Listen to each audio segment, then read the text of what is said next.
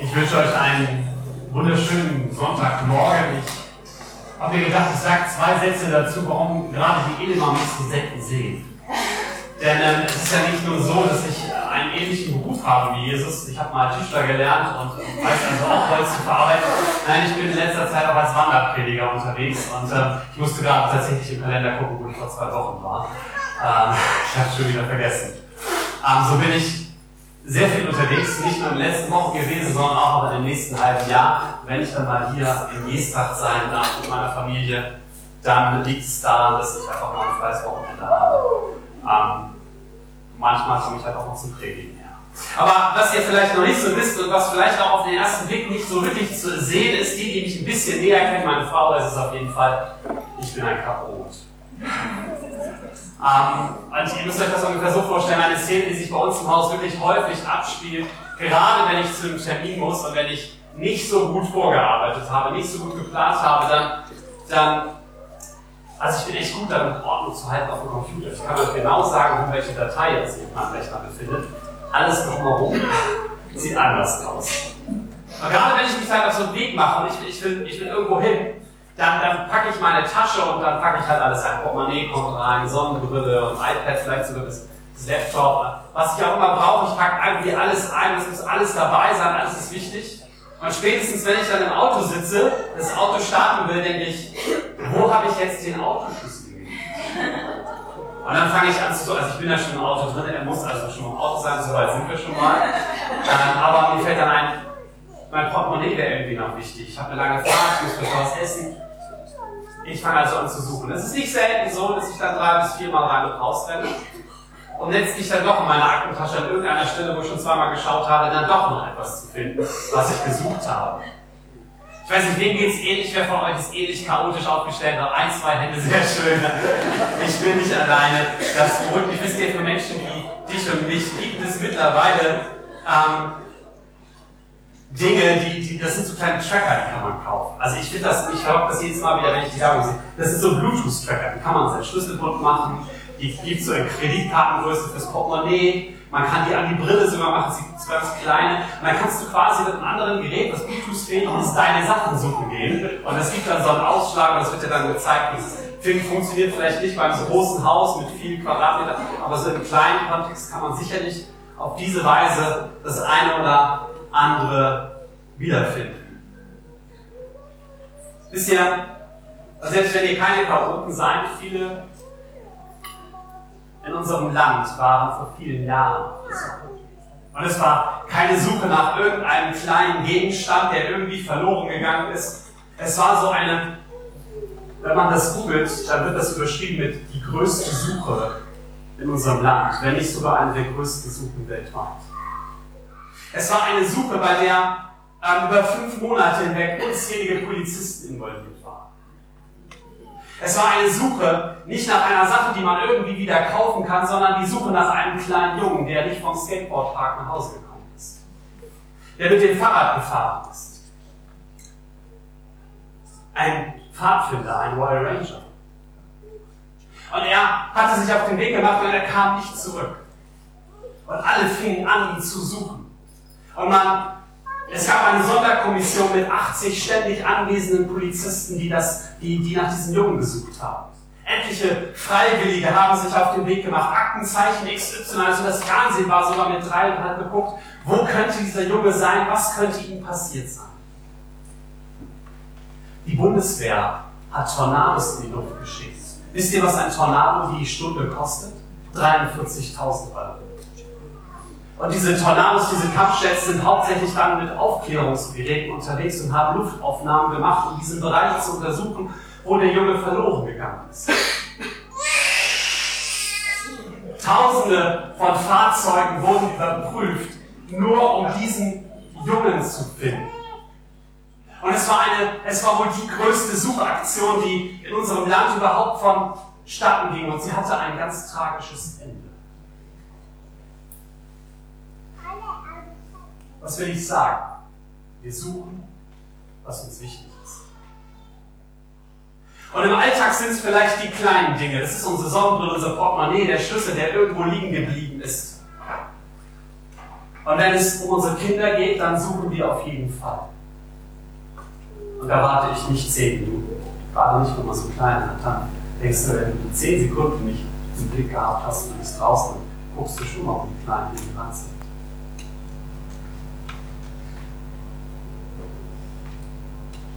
Jetzt denkst du dir vielleicht, Ben, wie kannst du eine Sonnenbrille mit dem Leben eines kleinen Jungen in einen Topf schmeißen? Ist das nicht völlig unverhältnismäßig, einen Alltagsgegenstand mit dem Leben eines Menschen zu vergleichen?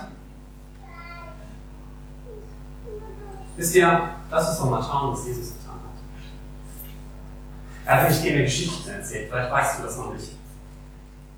Manche von diesen Geschichten nennt die Bibel Gleichnisse.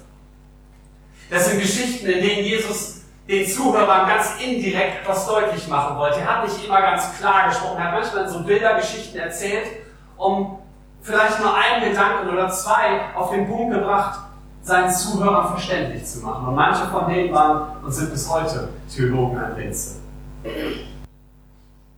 Und was mich fasziniert, ist, dass der Arzt und Evangelist Lukas drei dieser Geschichten in einen Kontext gepackt hat. In ein Kapitel. Das hat sonst keiner gemacht. Matthäus hat es nicht getan, Markus nicht und Johannes sowieso nicht. Aber Lukas tat es. Er stellt drei Geschichten zusammen in ein einziges Kapitel, in einen Abschnitt. Und jeder, der von euch schon ganz lange in der Gemeinde unterwegs ist, der kennt wenigstens alle drei Geschichten. Es sind Geschichten, die man im Kindergottesdienst erzählt, weil sie so schön zu erzählen sind und weil sie deutlich machen, wie sehr Jesus uns liebt. Es ist die Geschichte von dem verlorenen Schaf. Es ist die Geschichte von der verlorenen Münze. Und es ist die Geschichte von dem verlorenen Sohn. Ich will euch die ersten beiden lesen, weil sie sind nicht so lang.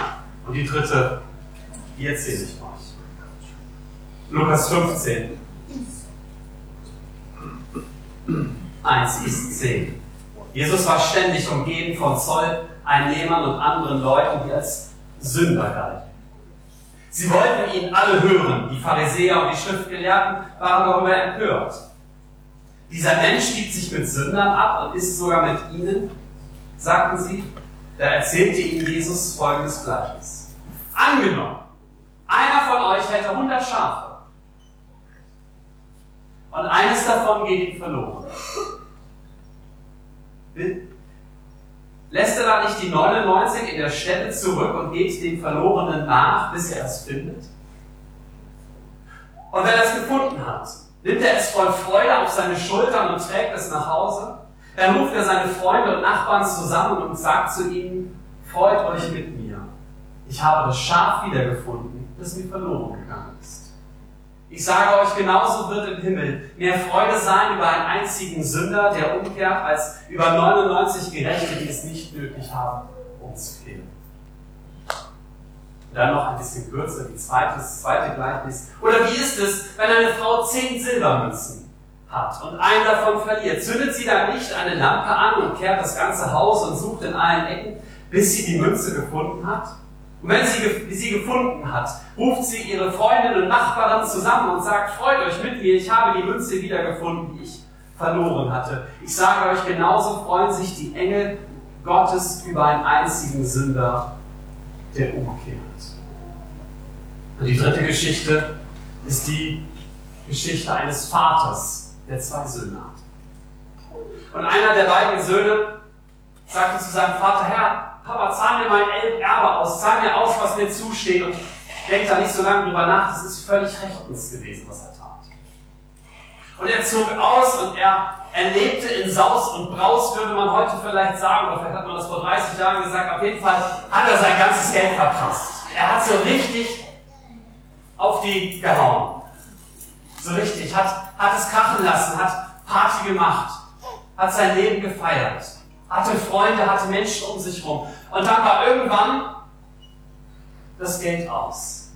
Und es kam eine Hungersnot über das Land. Er hatte keine Möglichkeit mehr irgendwie Geld zu verdienen und er fand sich auf einmal bei den Schweinen wieder.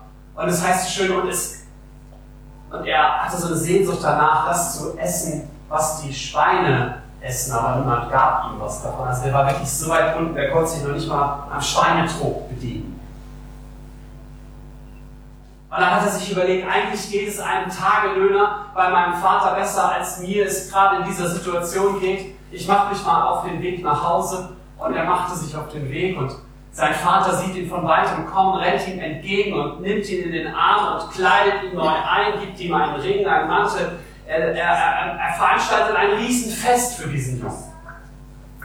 Und während sie am Feiern sind, kommt der andere Sohn dazu und motzt, warum er ein Fest, warum ein Fest für seinen blöden Bruder gegeben wird, der das, das ganze Geld verpasst hat. Und der Vater sagt, du hättest die ganze Zeit feiern können. Du hattest immer die Möglichkeit. Und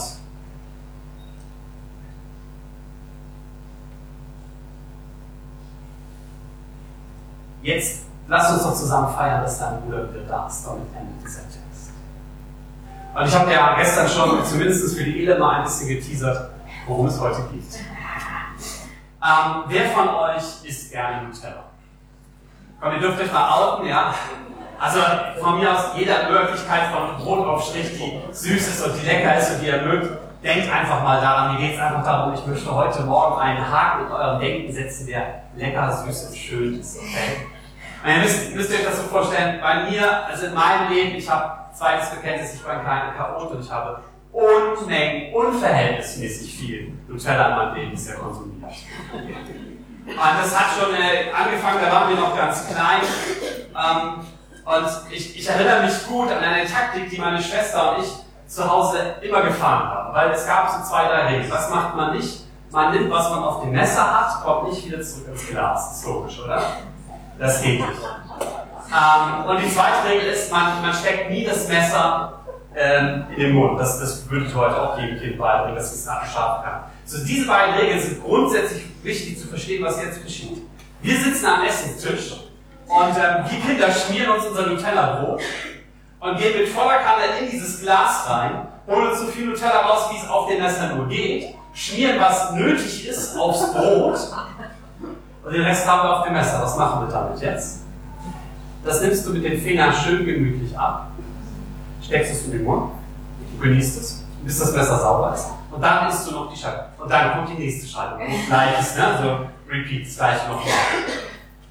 So, ich möchte, dass ihr, wenn ihr heute an das Wort unverhältnismäßig denkt, dass ihr an Nutella denkt, so wie ich damals, damals gegessen habe, okay? Ich möchte, dass ihr daran denkt, dass es etwas ist, was super süß und super lecker ist und was ihr total gerne habt, ohne schlechtes Gewissen. Und wenn ihr denkt, okay, ich habe aber bei Nutella echt ein schlechtes Gewissen, dann denkt doch mal an einen schönen Tag am Strand, der so richtig lang ist, den ihr genießt, mit warmer Sonne und der richtig gut ist und wo ihr nach abends nach Hause fahrt, ohne Sonnenbrand oder Sonnenstich, einfach so, der richtig gut ist. Oder an so einen Tag mit Freunden, der niemals endet, mit viel gutem Essen. Einfach irgendwas, wo ihr denkt, Unverhältnismäßigkeit ist super gut. Ein richtig schöner Tag mit deinem Ehepartner, der nur dir gehört und niemand anderem, nur euch beiden. Und ihr könnt ihn genießen mit allem, was dazu gehört. Unverhältnismäßig gut. Das ist unverhältnismäßig. Unverhältnismäßig ist gut. Unverhältnismäßig ist nicht schlecht. Unverhältnismäßig sind ja 43.000 Euro für ein Tornado in der Stunde. Aber das ist gut, um ein Kind wiederzufinden. Das ist Unverhältnismäßigkeit. Und bevor wir in diesen Text einsteigen, möchte ich mit euch das tun, was jeder Theologiestudent im ersten Semester liest. Wir betrachten uns mal so ein bisschen die Umwelt, die Fakten zu dem Text. Denn wenn wir das so lesen und an 100 Schafe denken, dann denkst du, wow, 100 Schafe sind echt viel. Ich sagte ja, 100 Schafe sind nicht. Nach heutigen Maßstäben gerechnet ist eine kleine Herde gerade mal 50, 50 Schafe groß. Mit ungefähr 10 Mutterschafen bräuchte ich nur ein Hektar Land. Das ist nicht viel. Wisst ihr, was ein Hektar ist? Je nachdem, wie groß das Grundstück ist, auf dem ein Haus steht. In den 70er waren es eher so um die 1000 Quadratmeter, mittlerweile sind es eher um die 500 Quadratmeter. Also so 10 bis 20 Häuser zusammengenommen, da kannst du schon 10 Mutterschafe halten. Ein ganzes Jahr lang kannst du mit so einer Weidefläche eine so kleine Herde versorgen. Das ist nicht viel, das ist gerade mal deine Straße. Nun stell dir mal vor, wir wissen ja, dass Abraham und Lot ziemlich reiche Leute waren. Die hatten richtig viele Rindviecher. Und als Abraham und Lot sich teilten, hieß es, dass Lot in die Ebene vom Jordan ging. Der Jordan ist zwischen den beiden Seen ungefähr 100 Kilometer auseinander. Mal angenommen, Lot wäre ganz streng nur 500 Meter in die eine, 500 Meter in die andere Richtung gegangen. Dann hätte er also 100 Quadratmeter Fläche im Jordanland zur Verfügung gehabt, um dort Schafe zu halten. Er hätte also ungefähr 100.000 Mutterschafe halten können auf dieser Fläche. Ich will damit sagen, der Besitz eines Mannes, der 100 Schafe hat, das ist kein reicher Mann. Das ist ein einfacher Mann. Und dieser einfache Mann, der verliert ein Prozent seines Besitzes. Das ist auch nicht viel. Ich meine, für den einen Mann ist ein Prozent schon viel, aber insgesamt ist das nicht. Das zweite Gleichnis spricht von zehn Silbermünzen. Auch hier ein paar Fakten. Eine Silbermünze, das entspricht einer Drachme oder einem Denar. Das ist so, wenn ihr das in einem Buch lest, ist immer der gleiche Betrag. Immer der gleiche Wert. Und Jesus spricht zum Beispiel in einem anderen, Beispiel, in einem anderen Gleichnis davon, dass ein Tagelöhner in einem Weinberg wie viel bekommt? Eine Silbermünze. Eine Silbermünze ist also ein Lohn, ein Tageslohn eines Tageslöhners. Mehr ist das nicht. Und diese Frau hat zehn. Judas bekam übrigens 30 Silbermünzen für seinen Verrat, gerade mal am Monatslohn. Heute wären das vielleicht bei Mindestlohn 75 Euro brutto knapp. Das ist nicht viel auf den Monat gerechnet. Also was will ich sagen, auch diese Frau hatte nicht viel. Das war keine Frau, die, die, die super reich war mit ihren Silbermünzen und den großen Schatz beiseite gelegt hatte. Sie hatte 10% ihrer, ihrer, ihrer Vorsorge für die nächsten 10 Tage verloren. Jesus spricht also nicht von großen Reichtümern, er spricht das einfache Volk an, die einfachen Menschen.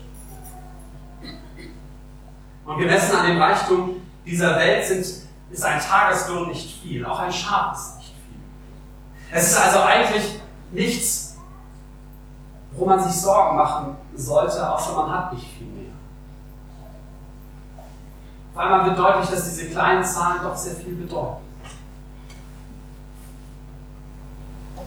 Und letztlich ist da noch ein Mann. Der scheint nicht so arm zu sein. Der scheint nicht so aus einfacher Verhältnis zu kommen. Denn bei ihm geht es auf einmal nicht mehr um Besitz, sondern um zwei Söhne. Und ihm geht die Hälfte davon verloren. Die eine Hälfte geht verloren. Nicht ein oder zehn Prozent, sondern 50 Prozent von dem, was er hat, ist auch immer weg und man kann Kinder nicht mehr Geld kaufen. Aber was auch immer verloren geht, es ist unwahrscheinlich wertvoll für den, der es verliert. Und für Gott sind wir Menschen so wertvoll. Für Gott bist du und bin ich so wertvoll, dass er sagt, ich investiere alles, um dich zu suchen, um dir nachzugehen. Mein erster großer Gedanke, den ich mit diesem Text oder den ich an diesem Text habe, wo ich über diesen Text nachgedacht habe, ist eine unverhältnismäßige Suche. Eine Suche ohne Rücksicht auf die Regeln. Wer von euch hat ein Smartphone? Wer von euch, der ein Smartphone hat, hat auf diesem Smartphone eine Bibel? Wer von euch hat diese Bibel drauf, die so ein braunes Icon hat und wenn ihr die startet, steht da YouVersion? Also ich würde mal tippen, so aus dem Bauch raus, die Hälfte von euch kennt die YouVersion Bibel App. Wisst ihr, warum es diese App überhaupt gibt? Habt ihr euch da mal irgendwie auseinandergesetzt, mal dahinter geschaut, wer ist denn eigentlich YouVersion? Wer hat denn das auf den Weg gebracht? Wisst ihr, 1996 entstand in den USA eine Gemeinde. Sie wurde ganz neu gegründet und sie hat sich von vornherein Werte auf ihre Fahne geschrieben. Was ist uns wertvoll? Und ich möchte euch mal einen ihrer vier Werte, die sie haben, ähm, vorlesen. Erst im Englischen und dann im Deutschen. Und dort heißt es, We will do anything short of sin to reach people who do not Christ. To reach people no one is reaching, we will do things no one is doing. Wir werden alles außer der Sünde tun, um Menschen zu erreichen, die Christus nicht kennen. Und um Menschen zu erreichen, die niemand erreicht, werden wir Dinge tun, die noch niemand getan hat. Wisst ihr, seitdem ich diesen Satz das erste Mal gehört habe, mir geht diese Zeile nicht aus dem Kopf, die We will do anything short of sin to reach people. Wir werden alles tun außerhalb der Sünde, um Menschen zu erreichen für Christus. Das ist ein ganz neuer Maßstab dafür, wie wir auf diese begegnen. Es sprengt die Art und Weise, wie wir mit den Regeln, die wir in unseren Köpfen haben, umgehen. Wir werden alles tun. Und wisst ihr, was diese Kirche gemacht hat? Sie hat gesagt, wir müssen die Bibel wieder zu den Menschen bringen. Lasst uns eine App entwickeln. Und was haben sie getan? Eine App, die 50% dieser Gemeinde schon kennt, entwickelt. In den letzten, was, 24 Jahren. Ich weiß nicht, wann die App gestartet war. Bestimmt ist sie nicht älter als 15 oder 20 Jahre. Sie geht Wege, die sonst keiner gegangen ist, um Menschen zu erreichen, die sonst niemand erreicht hat. Und das als Maßstab zu nehmen, das als Beispiel zu nehmen, zu sagen, wir brechen die Regeln in unserem Denken, in unseren Verhaltensstrukturen, in all dem, wie wir unterwegs sind, um Menschen zu erreichen, die wir bisher noch nie, nicht erreicht haben. Nicht Regeln im Sinne von, dass wir Sünde tun, sondern Regeln im Sinne von dem, was das, und ich benutze gerne dieses Wort religiöse Establishment, für uns festgelegt hat, wie man Dinge tut. Sätze wie das funktioniert nicht, das kannst du nicht machen, das ist nicht vernünftig, sind alles andere als angebracht an dieser Stelle. Wisst ihr, ich will euch in keinem Fall dazu auffordern, irgendein Verbrechen zu tun. Irgendwas zu tun, was illegal ist. Ich will euch auch nicht auffordern, ähm, etwas zu tun, was, was Sünde ist.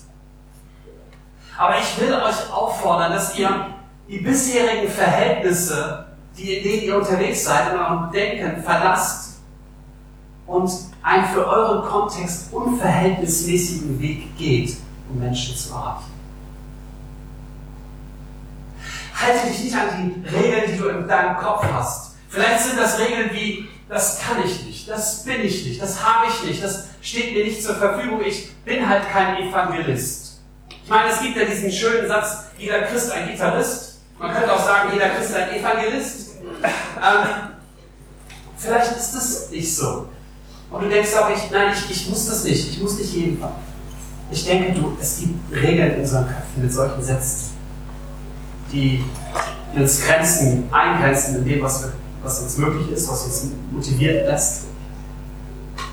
Wisst ihr, Pharisäer und Schriftgelehrte hatten auch lauter Regeln.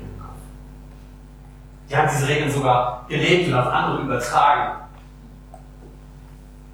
Sie, sie hatten Regeln dafür, mit wem Jesus in Kontakt treten darf und mit wem nicht. Und wenn du denkst, ich, ich weiß gar nicht, wo ich anfangen soll, ich, ich gebe dir ein ganz einfaches Beispiel. Das ist heute in so einem Allianzgottesdienst überhaupt nicht gefährlich. Tu mir doch den Gefallen und ich werde es versuchen zu tun. Weil ich mit dieser Predigt mir selber auch noch einmal ganz predige. Geh doch mal auf jemanden zu nach dem Gottesdienst, mit dem du noch nie gesprochen hast. Die Chancen, heute einen Christen zu treffen, sind unwahrscheinlich groß. Erstens, weil zwei Gemeinden zusammenkommen und nicht jeder kennt jeden. Und dann ist einfach die Chance groß, dass ihr, dass ihr mit jemandem sprecht, der nicht kennt und der Christ ist, also nicht so gefährlich, wie vielleicht nächste Woche, wenn auf einmal Besucher oder mehr Besucher im Gottesdienstplatz sind. Und du dann mit jemandem sprichst, der noch nicht so im gleichen Fahrwasser im Gedanken unterwegs ist wie du. Aber geh doch mal auf einen Menschen zu, den du nicht kennst. Lass doch mal 99 fromme Menschen stehen für diesen einen, den du noch nicht kennst. Wende dich doch mal ab von denen, die irgendwie sicher auf der Beine stehen, hin zu denen, die am Rand stehen, die verloren gegangen sind. Und ich, vielleicht ist es sogar so, dass du heute in diesem Gottesdienst bist und du bist das erste Mal in einem solchen Gottesdienst. Und ich würde dich gerne einladen, hab den Mut, komm doch nach mal zu mir. Ich würde dich unwahrscheinlich gern kennenlernen. Ich würde gerne mit dir reden und ich würde gerne die 99 frommen Schafe, die hier alle sitzen, sitzen lassen und stehen lassen und nicht mit dem reden, nur um mit dir zu reden, weil ich dich gerne kennenlernen Weil ich glaube, dass du nicht hier bist, weil, weil, weil irgendetwas passiert ist, sondern weil Gott ein Stück weit dich hineingerufen hat, zu sagen, hey, komm doch mal auf den Weg, lass mal, guck doch mal, was in dieser Gemeinde jetzt ist. Es wird mich freuen, deine Geschichte zu hören.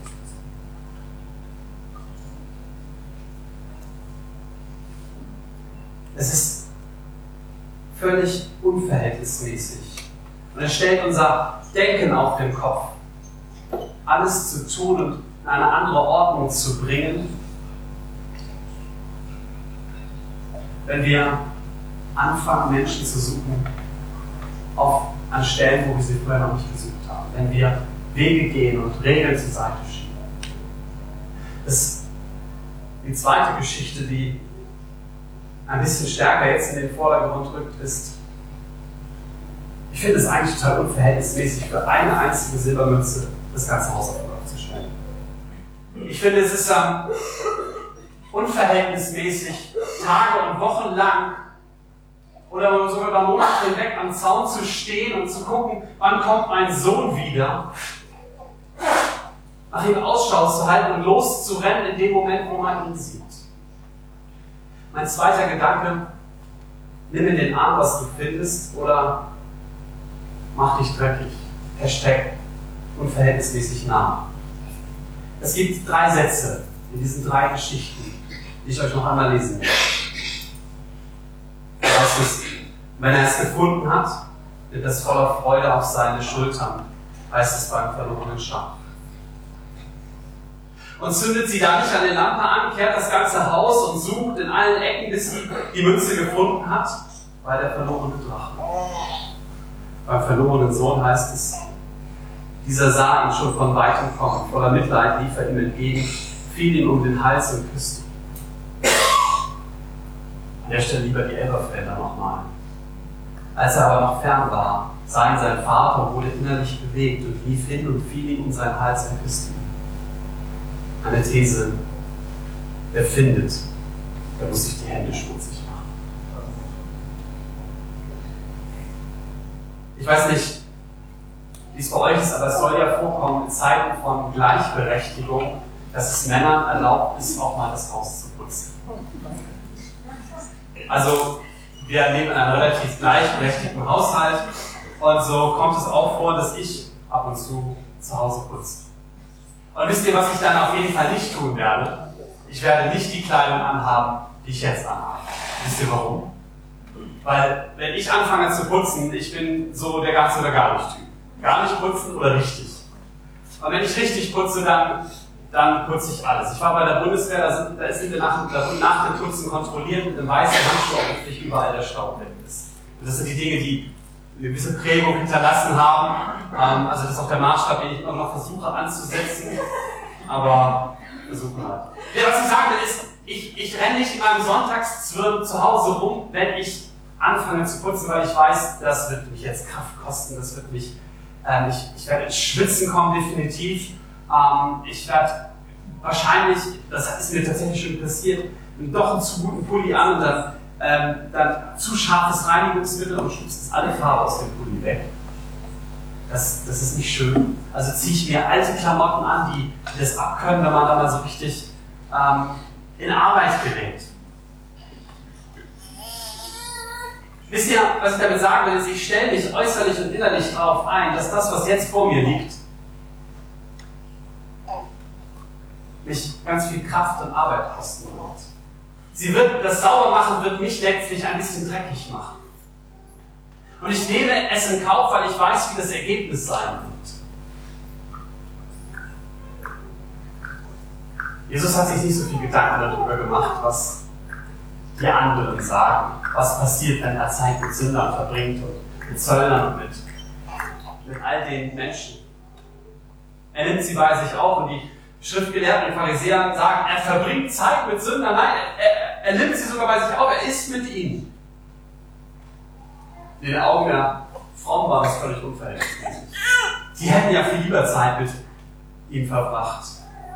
Denn die Zeit, mit denen Jesus, die Menschen, mit denen Jesus Zeit verbracht hat, das waren ja diese diese Menschen am Rande der Gesellschaft. Das waren Schweinehirten, Prostituierte, Zöllner, halt Leute, mit denen man sich nicht abgab. Ist der Jesus, der hat nicht nur mit denen gegessen. Der ist nur wegen denen gekommen. Er hat nämlich völlig unverhältnismäßig seinen Himmel verlassen und ist auf diese Erde gekommen. Das steht in keinem Verhältnis zu irgendeinem Leben von dir oder mir. Er hat all seine Macht aus den Händen gegeben wegen dir und mir. Er hat sich ans Kreuz schlagen lassen, damit du und ich wieder eine Verbindung zum Vater haben können. Und ich glaube, wir vergessen manchmal, wir, die wir schon lange in Gemeinde unterwegs sind, die wir schon drin aufgewachsen sind, wir vergessen manchmal, dass wir zu dem 1 oder 10 Prozent oder zu den 50 Prozent gehört haben. Wir vergessen, wie es gerochen hat, zu stinken, wie als wenn du von den Schweinen kommst. Wisst ihr, ich weiß über das nicht. Ich habe als Teenager mal auf einem Bauernhof gearbeitet, nur ganz, ganz kurz. Und einen Tag lang durfte ich mit den, durfte ich mit den, ähm, mit dem Hochdruckreiniger Schweinestall sauber machen. Und ihr wisst ja schon, wie ich putze. Ganz oder gar nicht. ich war so lange in dem Schweinestall unterwegs und habe alles sauber gemacht und ähm, viel zu lange. Und, und ich erinnere mich gut, ich bin da mit dem Fahrrad nach Hause gefahren, weil ich weiß, meine Mama hat mich nicht in den Arm genommen, als ich rauskam. Also nicht mal im Ansatz. Ähm, hat die gesagt, hey, schön, dass du wieder da bist, mein Schatz, komm her. Die, die hat mich so mit, also das mir Vorstellung als Realität in Erinnerung, mit so einem Fingerzeig auf die Dusche verwiesen. Ich weiß aber noch ziemlich genau, dass einmal Waschen nicht gereicht hat bei den Klamotten. Daran meine ich mich wirklich zu erinnern. Es ist halt so, wenn du aus dem Schweinestall kommst, so, ich war da vielleicht zwei Stunden, dann nimmt dich danach einer in den Arm. Nicht unbedingt freiwillig. Als der Vater seinen Sohn kam, da kommen sah, da wurde er so heißt es hier in der Elberfelder Übersetzung, innerlich bewegt. Das klingt so schön, wurde innerlich bewegt. Kennt ihr diese Formulierung? Von Jesus heißt es mal, mehr als einmal, er wurde innerlich bewegt, als er die Menschenmenge sah, weil sie waren wie Schaf, die keinen Hirten. Wenn man das Wort wörtlich übersetzt, dann heißt es so viel wie, es drehten sich in die Eingeweide um, es zerriss ihm sein Innerstes. Er war in seinem Inneren wirklich nicht nur leicht angerührt, er war wirklich zutiefst berührt davon, was er gesehen hat. Und das bedeutet, den anderen zu sehen, den anderen zu lieben, zu, das, das an sich ranzulassen, zu sehen, was da los ist. Und dann geht dieser Vater und rennt los und nimmt diesen nach Schweine stinkenden Jungen in seinen Arm. Und er stammelt noch irgendwas von Tagelöhner und es täte ihm leid und er würde gerne in Zukunft für seinen Papa. Und er sagt, schön, dass du wieder da bist und kleidet ihn ein. Er hat ihn nicht duschen geschickt. Er hat ihm erst mal was Neues angezogen. Er hat darunter immer noch gestunken.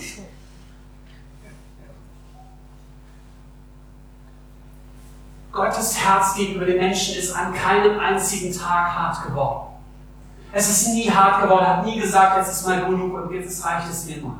Er steht immer noch wie in diesem Bild der Vater am, am, am, am Zaun und schaut, wann kommt er zu mir zurück.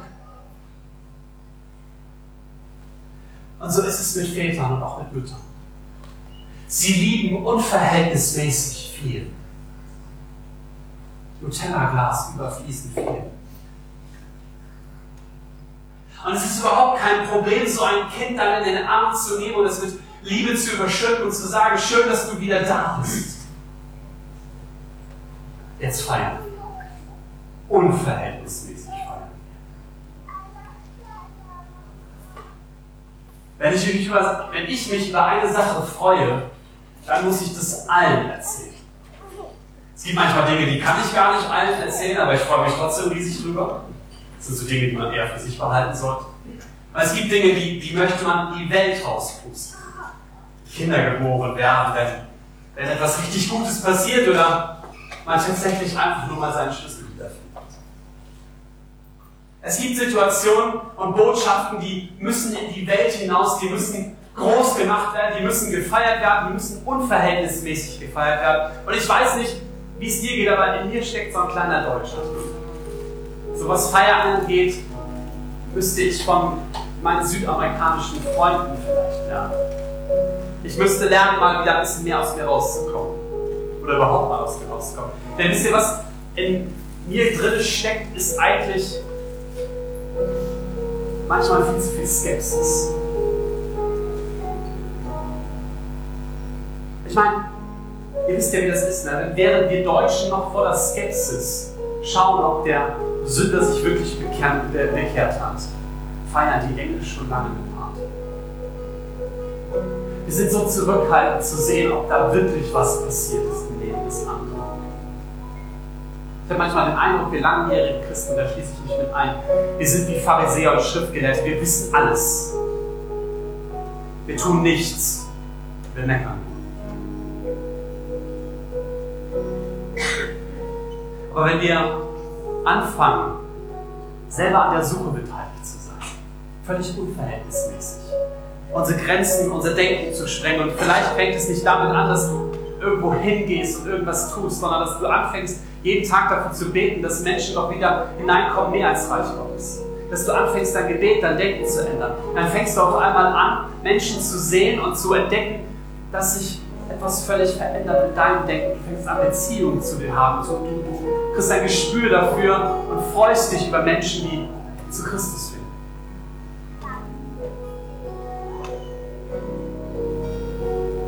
Wir verändern unsere Haltung. Ist ja eine Art und Weise, oder bin ich hier in diesem Gemeindehaus, in einer Gemeinde, die sich Baptisten nennt, genau an der richtigen Stelle. Auch die Elend entspringt dieser theologischen Wurzel.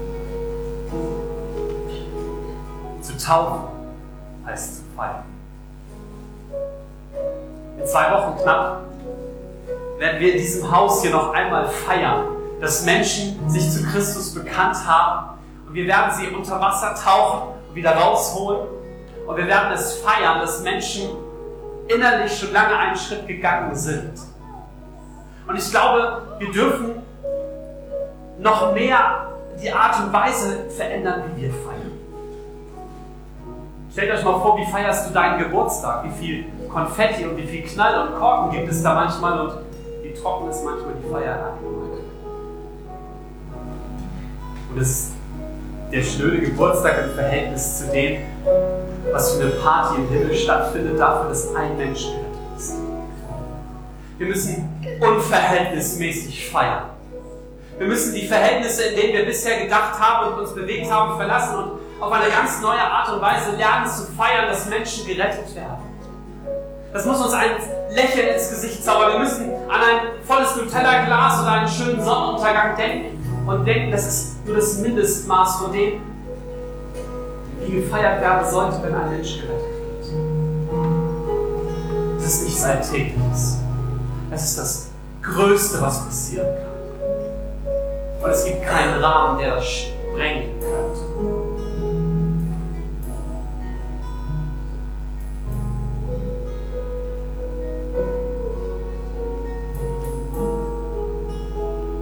Lasst uns Lass uns miteinander singen, dass die Liebe, die Gott hat, größer ist.